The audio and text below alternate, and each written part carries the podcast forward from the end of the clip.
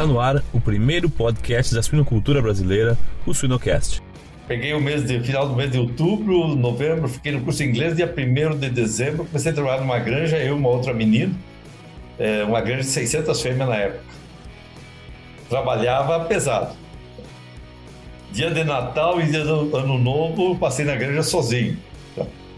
E foi um dos piores invernos, 1983. E congelou toda a tubulação da granja. Tá? Então eu cheguei de manhã, eu não sabia dessas coisas, né? Cheguei de manhã, fui dar, baixar a ração para as porcas. Nessa época aqui já era a ração automatizada, eu fui baixar a ração. E depois eu fui colocar água e não tinha água, a tubulação toda, toda congelada por dentro. Me deu um desespero e eu digo, o que, que eu vou fazer agora, né? Na época não tinha celular, não tinha nada, né? E eu sozinho nessa, nessa granja.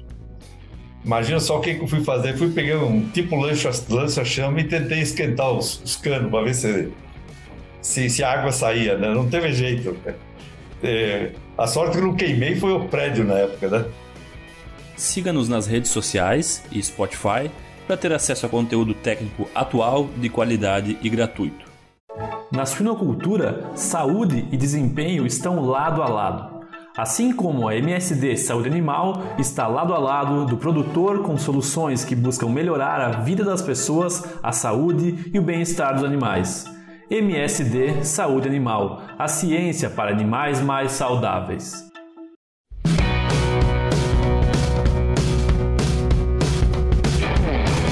Olá pessoal, eu me chamo Jamil Facim e o Suinocast só é possível através do apoio de empresas inovadoras e que apoiam a educação continuada na suinocultura brasileira.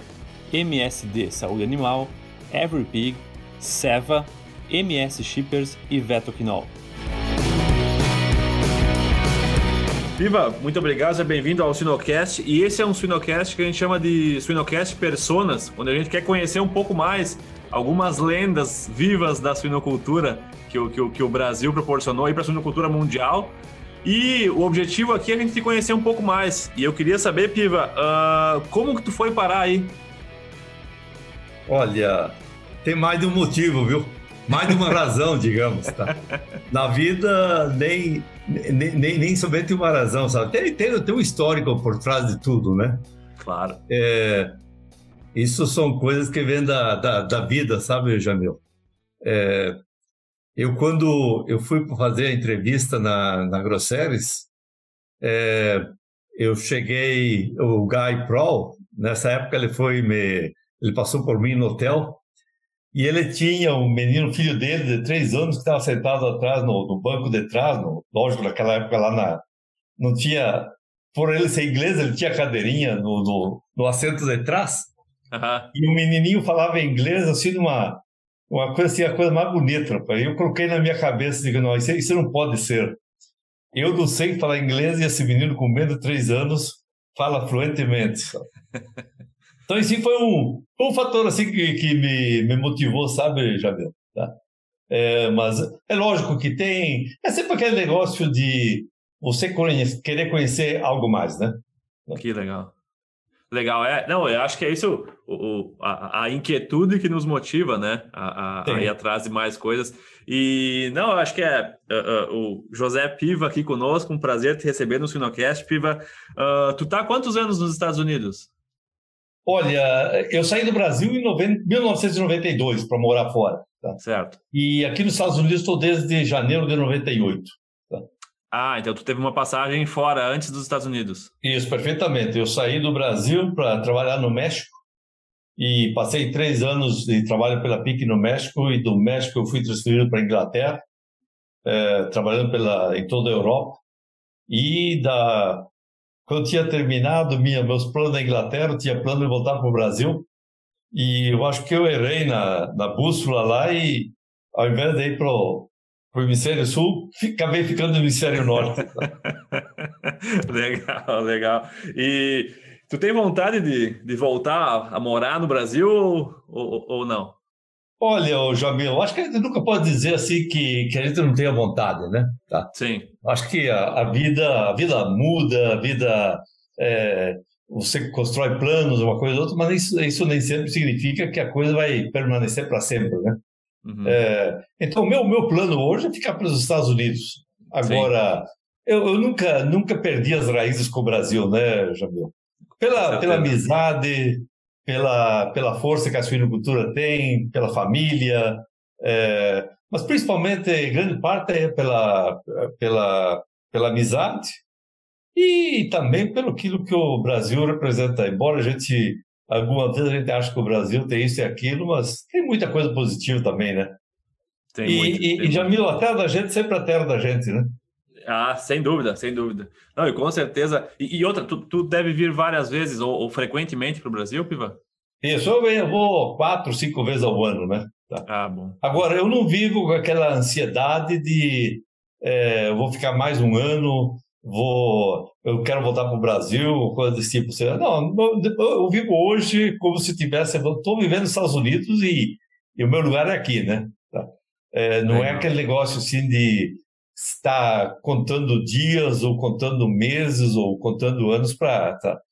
a, a, vida muda assim com, com o passar dos anos, principalmente quando a gente vai já chegando mais no, no final da, da do, do próximo a aposentar, uma coisa e outra, as coisas vão. Você vai dando um outro enfoque na vida, né? Claro, claro. Deixa eu te contar uma, Piva. Quando eu, eu, eu comecei a faculdade, eu, eu tava num Sinsui, eu acho que foi o segundo Sinsui, se eu não me engano. 2000 e, 2006, se eu não me engano, 2006 ou 2007, algum desses dois Sinsui. E daí tinha uma palestra com José, José Piva no Sinsui, e eu lembro que ia ter o canal rural filmando, e aí eu pensei, nossa, bah, esse cara deve. Eu, Primeiro que eu nem sabia se eu queria suinocultura, né? Eu falei, ah, esse cara deve ser importante, né? E daí eu fui assistir a palestra, era, uma, era mais, mais tarde, e daí do, do meu lado tava o Márcio Gonçalves assistindo comigo, e ele falou, Jamil, tu viu que na palestra desse cara não tem não tem as referências do lado das frases aí que ele colocou, ele não, ele não citou os autores, é porque ele é a referência, ele me disse assim. Eu falei, falei, então um dia, então, então um dia a gente vai ter que chegar vamos se espelhar nesse cara. Ele é, não, tem que se espelhar nesse cara. E, e é tu, e tu tá aqui conosco hoje, filho. Que legal, não, satisfação. O, o, Márcio, o Márcio foi bondoso demais aí, viu? ah, boa, boa. Uh, e, e, Piva, uh, mas me conta assim, tu te formou, te formou aonde? Olha, eu formei em Curitiba em 10 de janeiro de 1980. Ou seja, eu, eu terminei meu curso em dezembro de 99, de 1979, tá? Uhum. E formei em janeiro de 80, tá? E, da, e, aí, e depois, o que aconteceu na tua carreira? Olha, são coisas assim que, quando eu formei, eu tinha... É, na época, lógico, a realidade é um pouco diferente, mas eu sempre, sempre, é, sempre fiz estágio para cá e para lá, e uma, ou seja, durante a minha época de escola, e mesmo na época de escola, eu tinha tive a felicidade de ter três opções de trabalho. Tá? Uma que era para ficar em Curitiba mesmo, a outra que era para mudar para Londrina, tá? e a outra que era para mudar para, ou seja, que essa oferta é mudar para Minas, tá? para trabalhar na, na, na. As outras eram como contratado e nessa que eu peguei era como estagiário. Tá? E eu recebi um, uma, uma universidade, chegou uma carta na universidade, na época era tudo por carta, né? Sim. Oferecendo estágio na, na empresa em, em Minas, Patos de Minas. E eu li aquilo, conversei com o doutor, professor Bertolin na época, e ele falou assim, não, acho que você deveria ir, uma coisa ou outra. Conversei com vários colegas de outras profissões e tudo, e eu acabei pegando a opção de trabalhar mais longe e para ganhar menos. e a mais a, e a menos segura, tá? É, eu digo, não, pelo menos para entrevista eu vou, né? Aí no, no trajeto da entrevista o ônibus quebrou, é, na época é, era viagem de ônibus mesmo, sabe? Cheguei, cheguei depois do tempo e esses dias eu estava conversando com o Dr. Guy Pro que ele foi a pessoa que me, me incentivou muito e que me entrevistou, inclusive na Grosses. E aí estava comentando, né? Então eu cheguei, eu fui fazer a entrevista dia 24 de dezembro de 1979, para ver como é que era a vida. Dia antes do Natal, eu estava fazendo entrevista para emprego. Aí, eu, sabe como é que é aquela época lá, você saindo de escola, uma coisa ou outra, você, você prepara tanto, né? Aí cheguei para a entrevista, quase que não perguntaram nada de como é que era o negócio de suínos, uma coisa e outra. E o final falou o seguinte, olha, você tem, tem o seu trabalho, só que você tem que começar até o dia 12 de janeiro. Então eu formei no dia 10, isso foi numa sexta-feira, no sábado já peguei o ônibus e já fui para Minas. Tá? E, e aí começou a minha, a, a minha façanha, digamos, na, na Grosseries e na PIC, né? Sim. Ou seja, hoje já são, agora em, em janeiro, vai para 42 anos de vida com, de, de, trabalho com a PIC. Eu comecei como estagiário, depois fui é, supervisor da creche, e depois daí me deram o trabalho de gerente de granja, uma granja na época muito grande, 1.500 fêmeas, ciclo completo. Sim. É, administrava 40 e poucas pessoas, ou seja, tinha uma equipe boa e grande na época, sabe? Mas é. Todas as coisas foram, foram, foram acontecendo, sabe, Jamil? Uhum. É, uma coisa levando, levando a outra.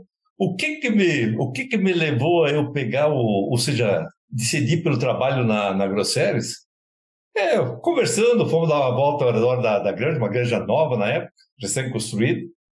E quando que o Dr. Guy Pro me falou que desmamava com 21 dias e que tinha um negócio de, de e seja, toda semana cobria tantas fêmeas, toda semana paria tantas fêmeas.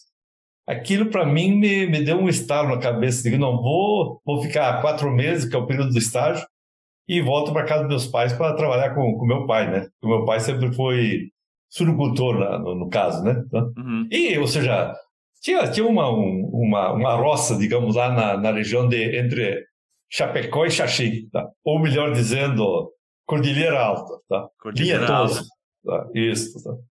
E foi por lá que eu... A minha decisão de ir para Grosseries foi basicamente pela curiosidade dos 21 dias de lactação, que na época a gente só falava na escola, aprendia 50, 42, 50, é, e ver um negócio numa empresa que diz que está desmamando com 21.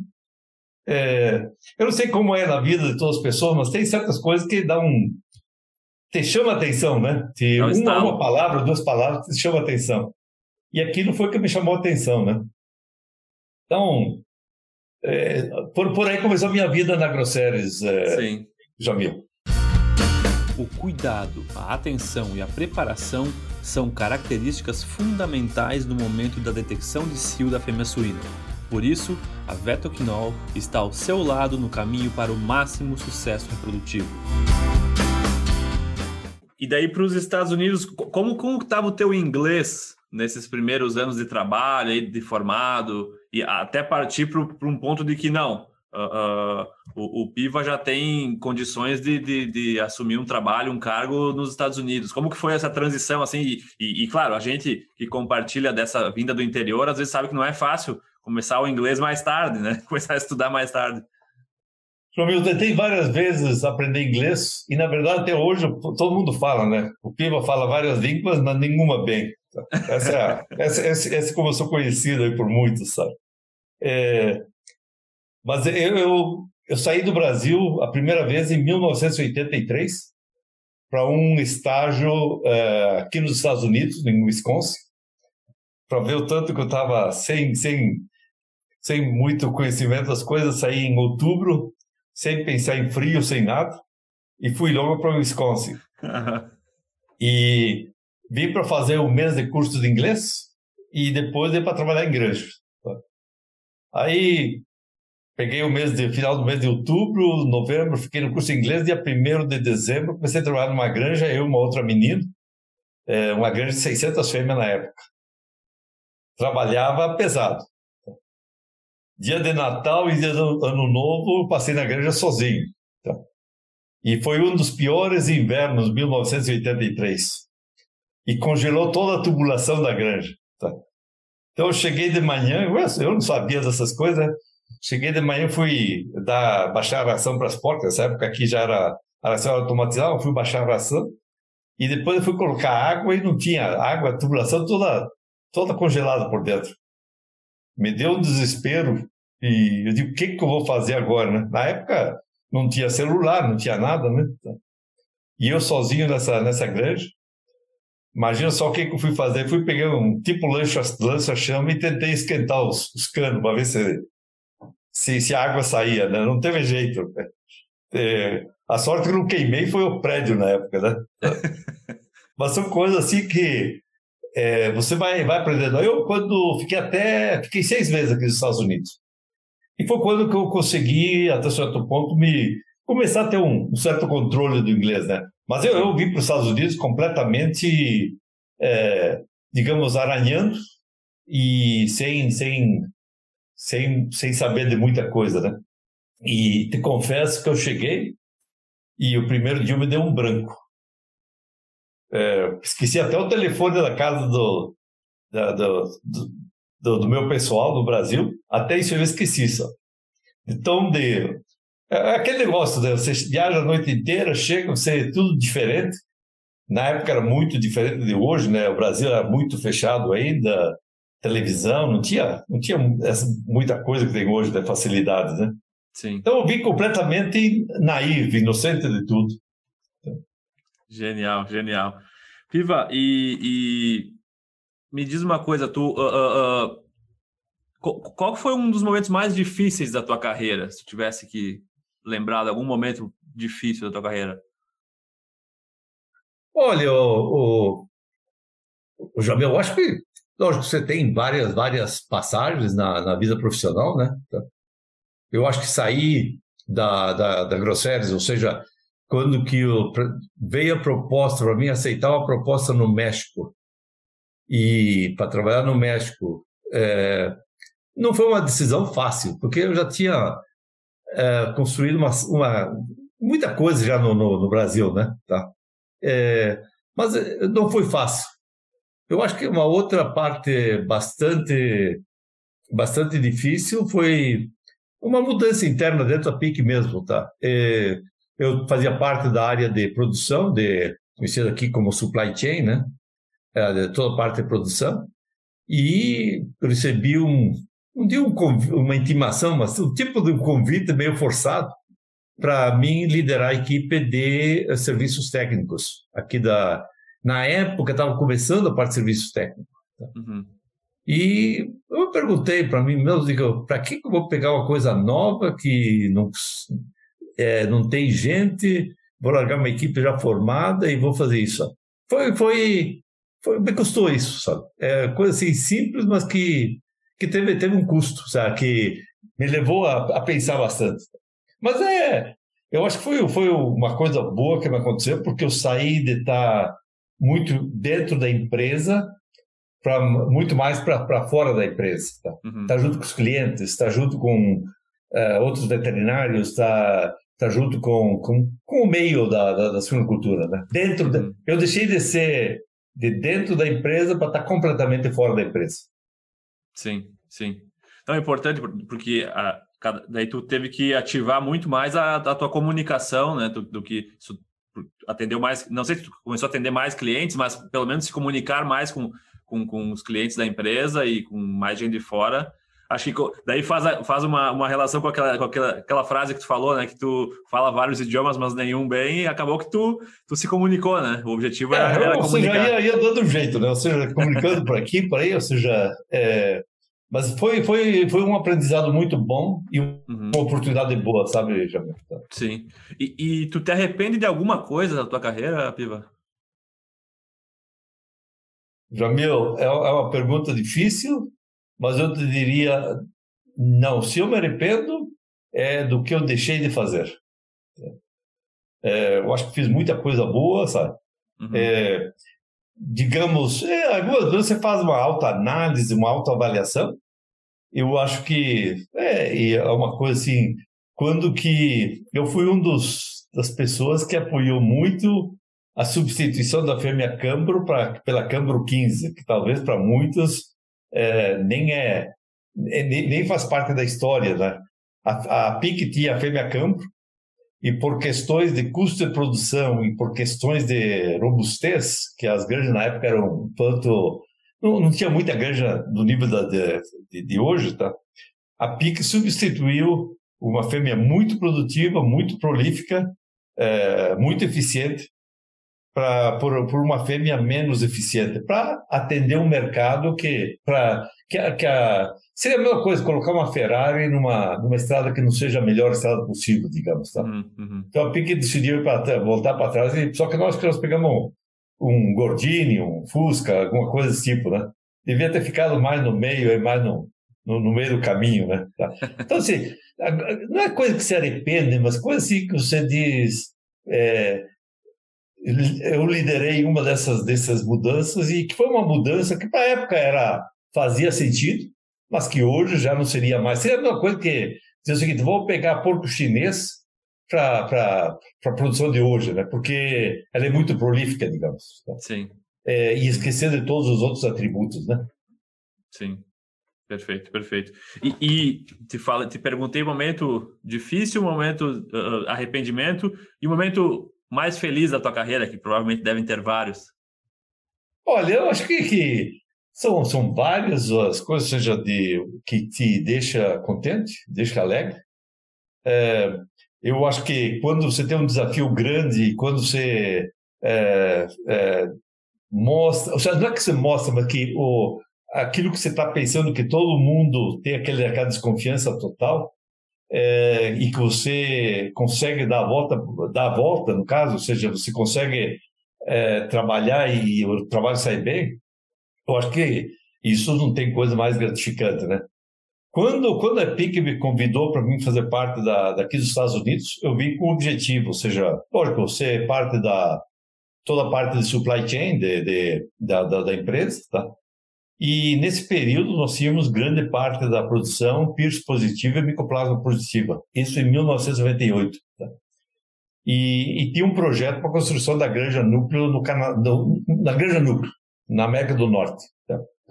E meu primeiro projeto foi uh, desenhar e construir essa granja. Tá? E nós construímos junto com a equipe essa granja no Canadá. Tá? E, e, o objetivo era povoar ela livre de micoplasma e livre de Pierce. E não foi um projeto fácil, é, porque nenhum veterinário acreditava que a gente pudesse fazer de fêmeas PIRS positivas. É, a PIC não queria perder a genética, lógico, nós tínhamos que usar aquilo que a gente tinha. Então, é fazer um leitão, desmamar leitões negativos de, de fêmeas é, PIRS positivas. Tá? E eu te confesso que nós batemos bastante a cabeça, e aí eu tive a sorte de estar próximo de uma pessoa muito inteligente, que é o Dr. Bill Christians, que hoje é presidente da PIC. Ele tem PhD em virologia, nessa, nessa época uh, ele fez o PhD dele em, em Pierce, tá? E ele era da parte sanitária e eu da parte de produção. E a gente começou a trabalhar esse projeto. Uh, já viu grande parte dos veterinários norte-americanos uh, achavam que ou seja, diziam muito abertamente que a gente estava queimando dinheiro, tá? uhum. que não ia dar certo. Tá? E, e até certo ponto, acho que nós queimamos dinheiro. Nós gastamos na época um milhão de dólares em testes, sorologias e, e, e PCR, uma coisa. Na época, todo, tudo isso era muito caro, né? Mas conseguimos fazer essa granja, é, povoar a granja que hoje faz mais de 20 anos, 22 anos, é, e continua batendo na madeira aqui, Pierce negativa, micoplasma negativa e tudo. Ou seja, é, na época foi um projeto ambicioso e, e sem muito suporte, digamos, por parte de. Porque a Pierce era, era conhecida ainda como doença misteriosa, quase. Tá? Sim. Que ninguém sabia como se transmitia, como isso, como aquilo, causava aborto, matava porca, abortão, matava leitão, uma coisa, uma série de coisas, né? Uhum. Mas eu acho que sim foi, foi, mas teve, eu diria, muitas, muitas horas positivas, muita, muita coisa positiva, sem, sem, sem dúvida. Legal, legal. Não, genial, Piva, genial. E, e, e Piva, uh, uh, eu queria te perguntar algum ponto assim, se tu tivesse uma varinha mágica que tu pudesse trazer algum ponto da suinocultura norte-americana para a brasileira e vice-versa, levar algum ponto da brasileira para a americana amanhã? Que, que pontos seriam esses, assim? Olha, eu acho que hoje a suinocultura americana está é, está muito próxima da brasileira em muitos aspectos. E cada dia vai estar mais próximo. Certo? Lógico, o Brasil ainda tem grandes vantagens, não tem PIRS, não tem PET, é, não tem Delta. Tá? Então tem todas essas grandes vantagens. Tá? É, se eu pudesse trazer o ótimo é, é o pessoal que tem nas granjas do Brasil vir para cá e se eu pudesse pensar na, daqui para lá os equipamentos que tem aqui para o Brasil, principalmente a parte de equipamentos é, que tem aqui disponíveis, que eu sei que hoje já estão chegando no Brasil, tudo, mas é, fazer uma troca, uma coisa para outra, você, eu diria, você, você me dá o povo que tem no Brasil para trabalhar aqui, sem desfazer, sem desmerecer o pessoal daqui, nem nada, mas e, e, e, e ter oportunidade de ter os equipamentos que tem disponíveis aqui para estar disponíveis no Brasil. Eu acho que o produtor é consciente, uh, existe conhecimento, existe a ambição, existe a paixão de, dos dois lados, tá? mas eu acho que o, o que falta, ou seja, o, o, fato dos Estados Unidos não ter gente para trabalhar é, é, é, um, é, um, é, um, é um fator assim que, e até certo ponto, já me coloca em risco o crescimento da, da suinocultura norte-americana. Não é manter aquilo que tem, é o crescimento. Tá? E eu não digo que a falta de equipamentos que tem no Brasil coloque em risco a, aquilo que tem, mas eu acho que se, se nós tivéssemos no Brasil a facilidade para ter os. Acho que todo mundo gostaria de ter os equipamentos aqui. Então, muitas vezes, por custo, por uma coisa ou outra, impostos e dificuldades, é, isso não é feito, né? Mas isso, isso seria duas coisas assim. Eu acho que, em termos de genética, bom, principalmente para trabalhar dentro da, das empresas, a parte do que tem nos Estados Unidos tem no Brasil. Tá? A parte de, de desenho de granjas, é lógico, aqui tá, eu acho que o desenho de granja aqui tá, já está mais estandarizado, tem muito mais, ou seja, a coisa está muito mais a, a, alinhada, assim, é, conceito de produção, mas é, em termos de, o que o que eu seria as duas coisas assim que eu que eu pensaria assim, sabe? E Não, gostei muito da sua pergunta, dos, eu não tinha analisado dessa forma, mas é, seria as duas formas, assim, que dessa, dessa, dessa pergunta, eu nunca tinha pensado sobre isso, mas é, é, é, é aquilo que eu vejo. Genial, genial. Não, muito bom, muito bom. E eu lembro também, Piva, de uma. Acho que, se eu não me engano, uma Pork Expo que tinha uma, uma sessão lá que era uma pessoa de cada representando a suinocultura de cada, acho que tinha Estados Unidos, Europa, Brasil e tinha uma mesa redonda e tu estava representando a suinocultura norte-americana e eu lembro que de um comentário teu, isso com certeza fazem mais de 10 anos, e tu falou assim que eu me lembro da expressão que tu falou, tu falou assim que o americano, a suinocultura norte-americana gosta do verde, gosta de olhar mais para o verde.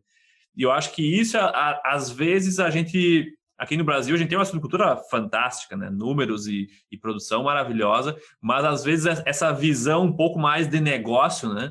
Eu acho que é uma coisa que a gente uh, uh, tem que praticar um pouco mais.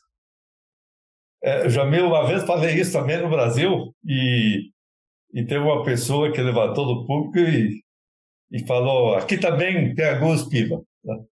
E você deve imaginar quem foi, foi nosso amigo Flauri. Sim. imagino, imagino. Já que já conversamos com ele aqui no, no Sinocast também. Uhum. Mas tu acha que a, a, ainda permanece esse, essa visão, Piva? Não, acho que acho que tem, tem. Ou seja, é, o produtor americano que tem suinocultura de hobby ainda, ou seja, principalmente o Clube 4S. Não é, não é hobby, é, é um para a criançada aprender, gostar e criar o o feeling para negócio. Tá? Uhum, uhum. É, é, eu, eu, acho que as diferenças diminuíram muito nessa linha. Tá? Eu acho que hoje em dia o brasileiro também está fazendo muito mais conta. Se eu vou investir isso, ok, vou pagar um coxo mais do que é o preço de mercado normal, mas ele vai me dar uma conversão melhor, vai me dar um ganho de peso melhor, vai me dar menos mão de obra, vai me dar menos desperdício. Tá?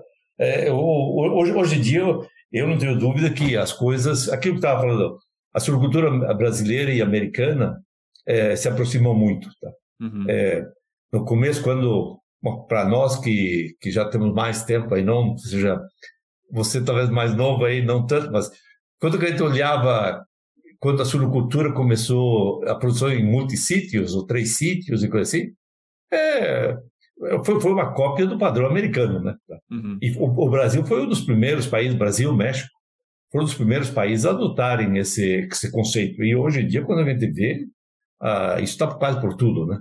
Uhum. Uhum. Certo, certo.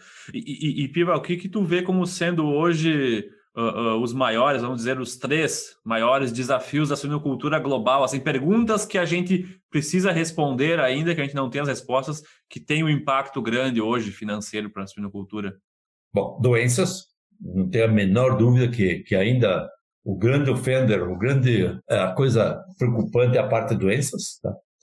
É, e aí vem desde peste suína africana até PIRS, até PET, ou, uh, esses, esse tipo de doença. Tá? É, um outro ponto, eu acho que é quantidade de capital, tá? que a suinocultura demanda, tá? a volatilidade do mercado. Tá? Cada vez o pessoal está tentando se proteger mais, o produtor mesmo participando da cadeia também da, do frigorífico. É, não necessariamente o produtor tem que ter um frigorífico sozinho, mas ele tem uma, uma cota no frigorífico para ele sacrificar, para que ele, que ele participa. Tá? Ele não, não vai vender as carcaças, ele não vai fazer, mas ele, ele é parte do frigorífico, tá? que ele então compartilha o, o sucesso e as frustrações do frigorífico dessa, dessa fase. Tá? Então, e, e, e, um outro problema é a parte de volatilidade de, de preço de mercado e de, e de grãos também. Tá? A gente pode ver isso, esse, esse mercado hoje em dia, tá? E talvez toda essa parte uh, de bem-estar. A parte de bem-estar ela não é ruim. Eu acho que ela nós temos uma responsabilidade social, a gente tem uma responsabilidade da parte ambiental, por exemplo. Nós temos uma responsabilidade de, uh, de dar as melhores condições para os animais, para eles produzirem da melhor forma. Tá? É, só que quando que a coisa vira um certo ponto extremista, de meio de extremismo, é, fica difícil. Quando você não sabe o que, que o pessoal quer, é, fica, fica mais complicado. Tá? Mas eu, eu te diria doenças, tá? a volatilidade do, do, do mercado, a, a necessidade de se proteger, tá? e essa parte de insegurança de, da parte de, de, de principalmente da parte de bem-estar animal, acho que mas a gente tem uma obrigação disso, acho que Ninguém tem o direito de abusar, de fazer nada que afete o bem-estar do animal. Tá? É, agora, dizer o seguinte, que numa grelha não pode ter sangue, não pode ter um leitão esmagado, que não pode ter é, castração, não pode existir, que não pode ter o corte de, de, de, de cauda e coisa assim, é, sem ter uma solução para isso. Tá? Eu acho meio...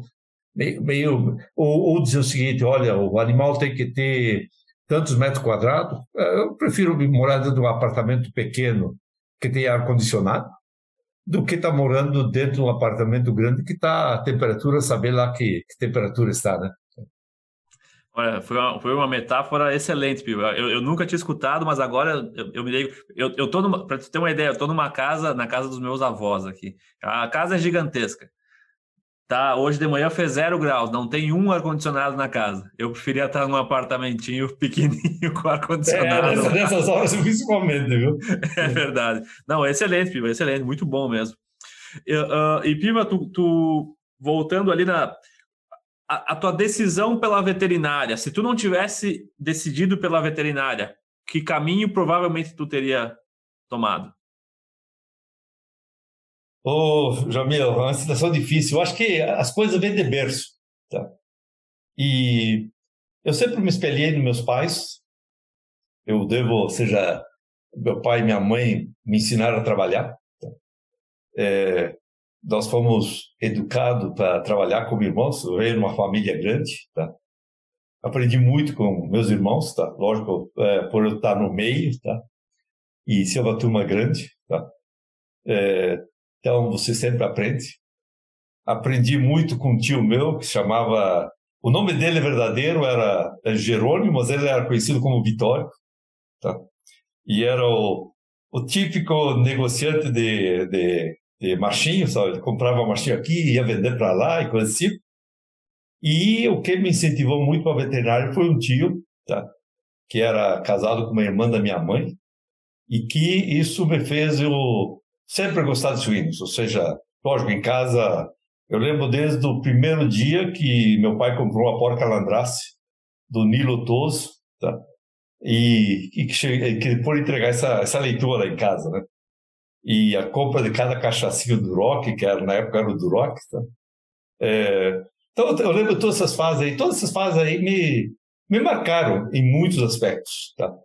Eu sempre gostei da parte de, de, de biologia, tenho, da família tem um pouco de tudo, tem dentista, tem é, um outro irmão que é veterinário, tem é, engenheiro, tem agrônomo, tem, tem, tem de tudo, sabe? Mas eu sempre me inclinei mais para para veterinária e na área de suinocultura. Tá? Uhum. Se, se eu, ou seja, uma, uma opção que, ou seja, da parte de trabalho, eu, eu pensava ser, ser médico. Tá? É, era, era uma coisa assim que eu, que eu, sonhava, mas eu sempre gostei dos números. Tá? Então, eu acho que o meu pai, é, na época, na década aí de 60, 70, princípio de 70, ele tinha como meta vender um suíno por dia. Tá? Esse, essa, essa era a meta dele. E muitas vezes, é, quando chegava aí abril, março, abril, que fazia as contas e não dava, ele ia nas igrejas e comprava uh, aqueles, aqueles uh, leitão de, de limósina de, de, de, igreja, né? E a gente ia com a carroça depois para pegar os leitão, sabe? Então a gente sempre, sempre teve, vivi, eu sempre vivi essa vida, sabe? Saí para estudar para fora de casa, saí com 11 anos de idade para estudar, para conseguir estudar. Mas nunca, nunca saí assim. Sempre gostei da agricultura, sempre gostei, uhum. principalmente da parte de suínos. E esse, e esse meu tio, que era eh, casado com a irmã da minha mãe, ele era de uma família grande, tinha 11 filhos, e como, como a gente também é, e ele vendia cinco, seis chiqueiradas de, de porco por ano, tá? E o prazer da gente era visitar o tio, é, primeiro porque ele tinha dente de ouro, e segundo porque a gente, a gente ganhava um coelho cada vez que a gente ia visitar ele, tá? Ou um casal, muitas vezes, e ele mostrava o, o trabalho dele, a, a granja dele, o, o, e, e olha, produziu, viu? Tá? E aquilo sempre me, foram, foram as coisas assim que, se você perguntar por que você decidiu pela suinocultura, por que você decidiu pela veterinária, eu acho que vem, vem, veio do berço, tá? veio do, da, do que o meu pai e minha mãe me proporcionaram, é, que meu tio, que mesmo é, tudo, isso influenciou na minha vida. Tá? A, a veterinária já estava já tava embutida na família antes de tu nascer. É, eu acho que, que, se, se não é. foi antes de nascer, não, não, se foi antes de nascer, não sei, mas que, que começou cedo, começou, sabe? Aham, aham. Perfeito. E Piva, como que tu gosta de, de assar uma carne de porco?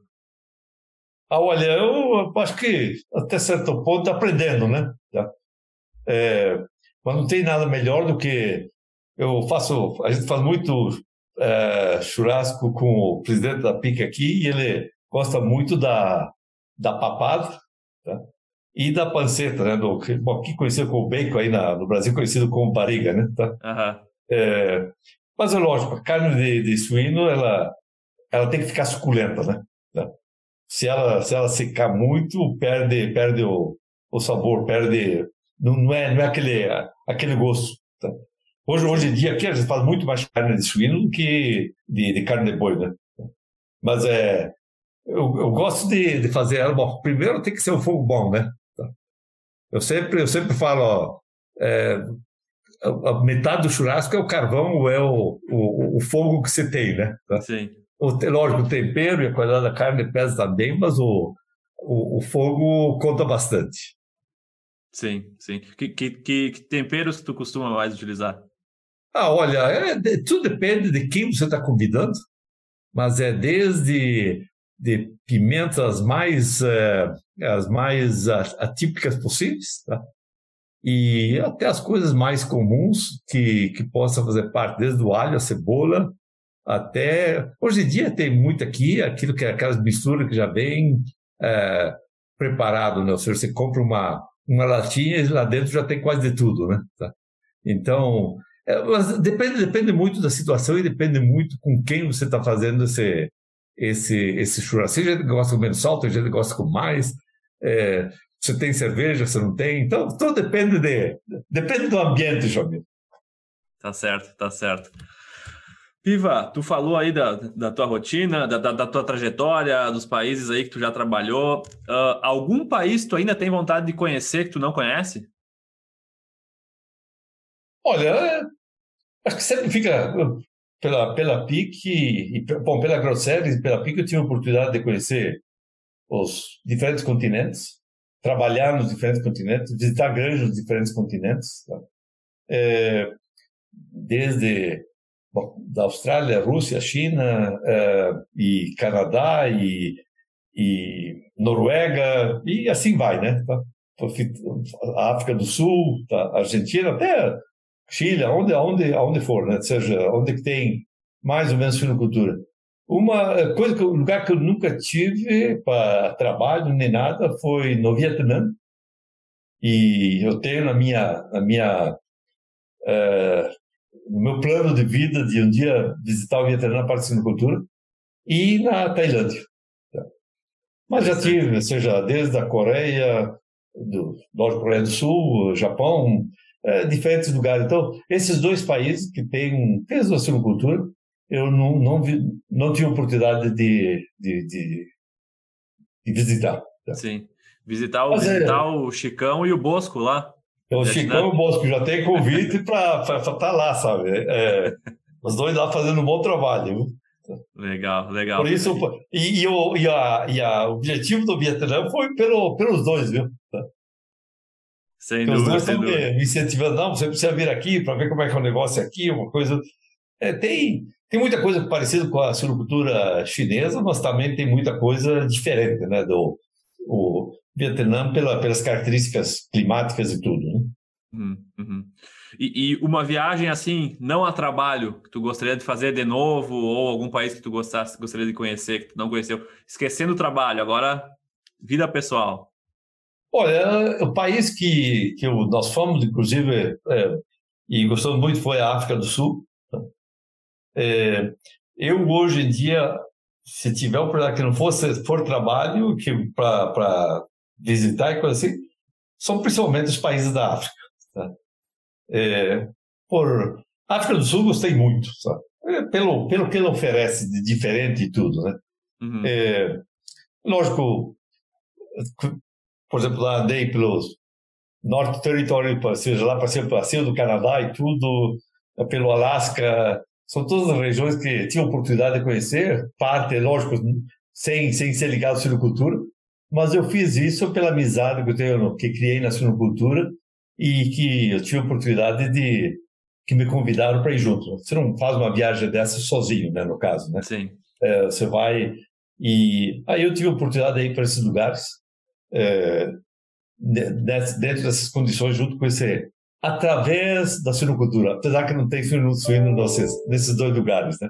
Sim, sim. Onde a gente sim. estava no no North Territory, a gente estava a 700 milhas da onde tinha esquimó mais próximo. Tá?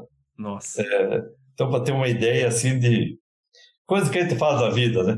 Tu, te, tu te dá bem com o frio, então, Fiba? Olha, para ver alguma coisa diferente, a gente até, até se anima, né? Depois a gente pergunta o que, que eu estou fazendo aqui, né? No caso, né? verdade, verdade. Já pensou estar no top 1% da suinocultura? Acesse academiasuina.com.br e invista no seu conhecimento. Piva, quem são, quem são as pessoas assim que mais te inspiram? Não precisa ser mais velha que tu ou, ou, ou da suinocultura, ou inclusive da suinocultura. Quem são as pessoas que mais te inspiram assim?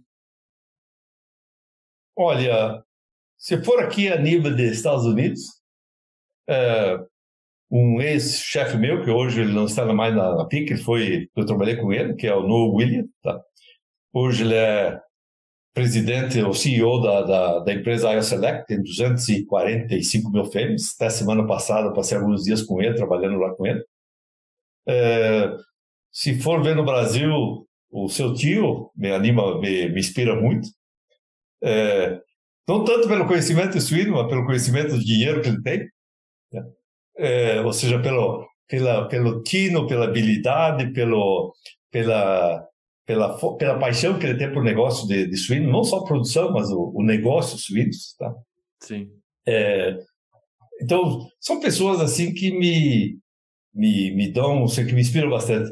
O próprio presidente da PIC, ou seja, que eu tive a oportunidade de ser par dele, trabalhar na área veterinária. Quando, quando fui para a Europa, ele estava na Europa, sabe? Ele, e trabalhamos juntos. Sabe? É uma pessoa também que, que me inspira muito. Uhum. E é lógico que algumas pessoas que infelizmente já não, não estão mais com, com, com a gente, né?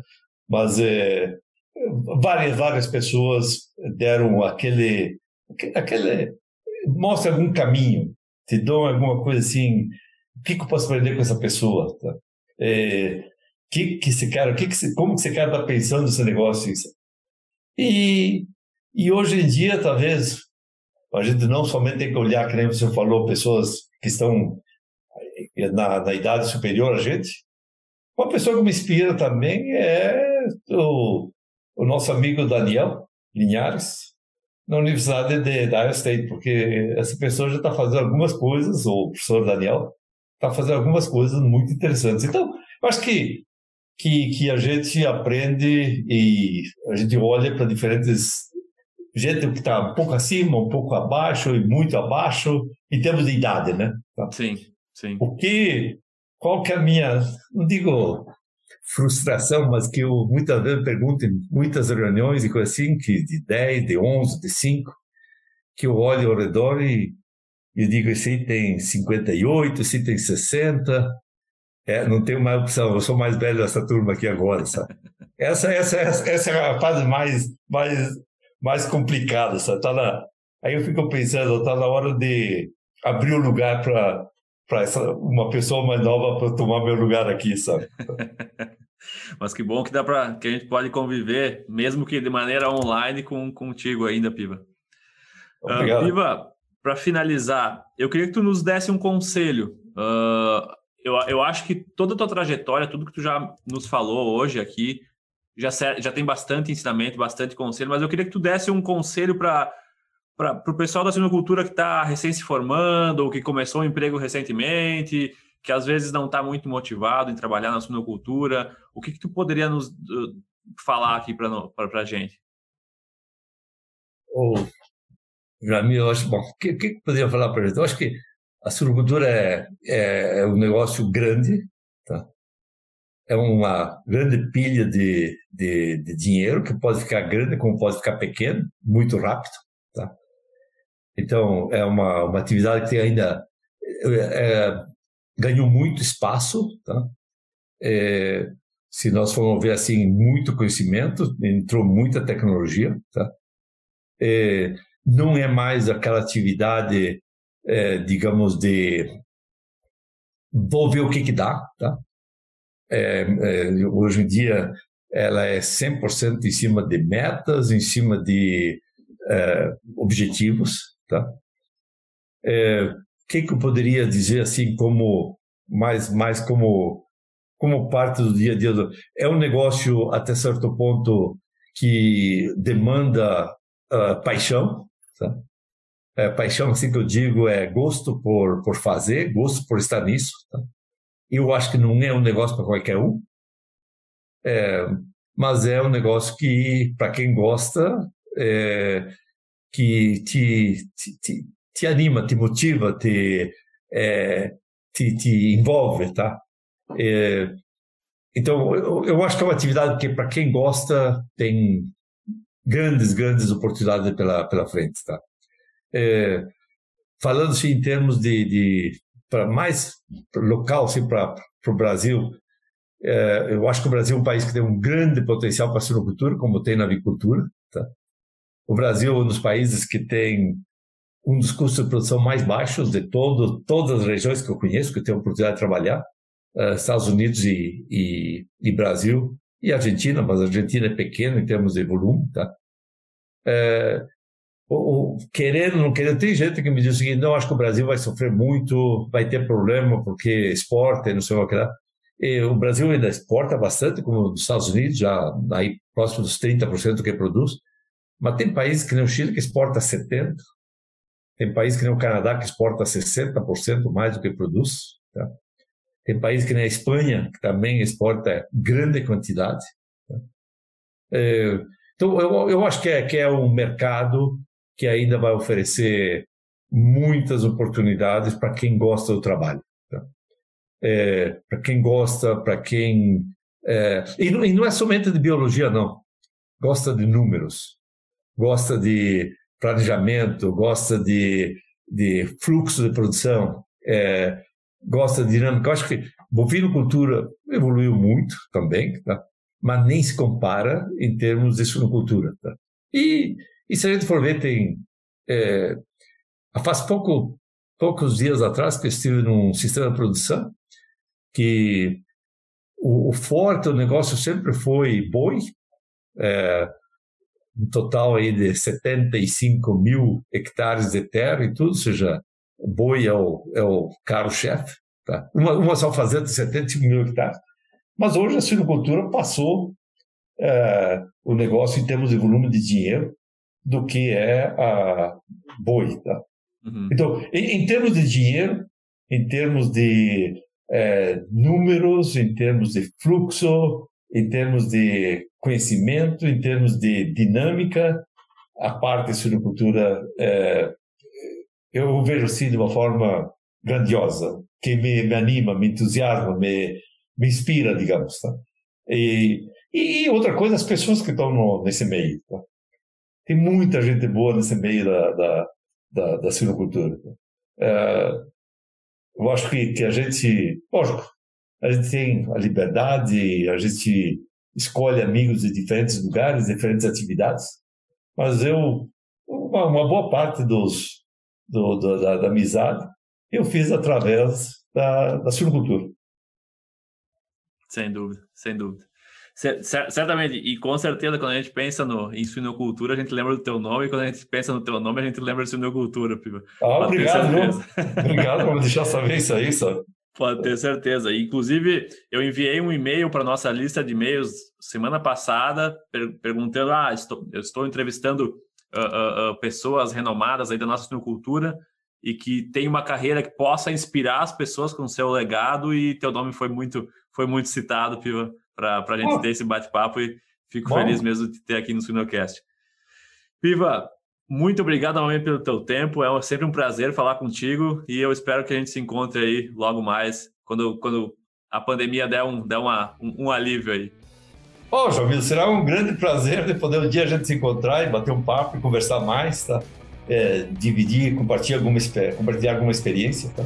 É, Para mim, sempre, sempre uma honra e um prazer de ter essas oportunidades. Tá? Muito obrigado aí por, por essa oportunidade. A gente agradece. Um abraço, Piva. Um abraço, tudo bom para você. Até mais. Então. Tchau, tchau, Jamil. Tchau.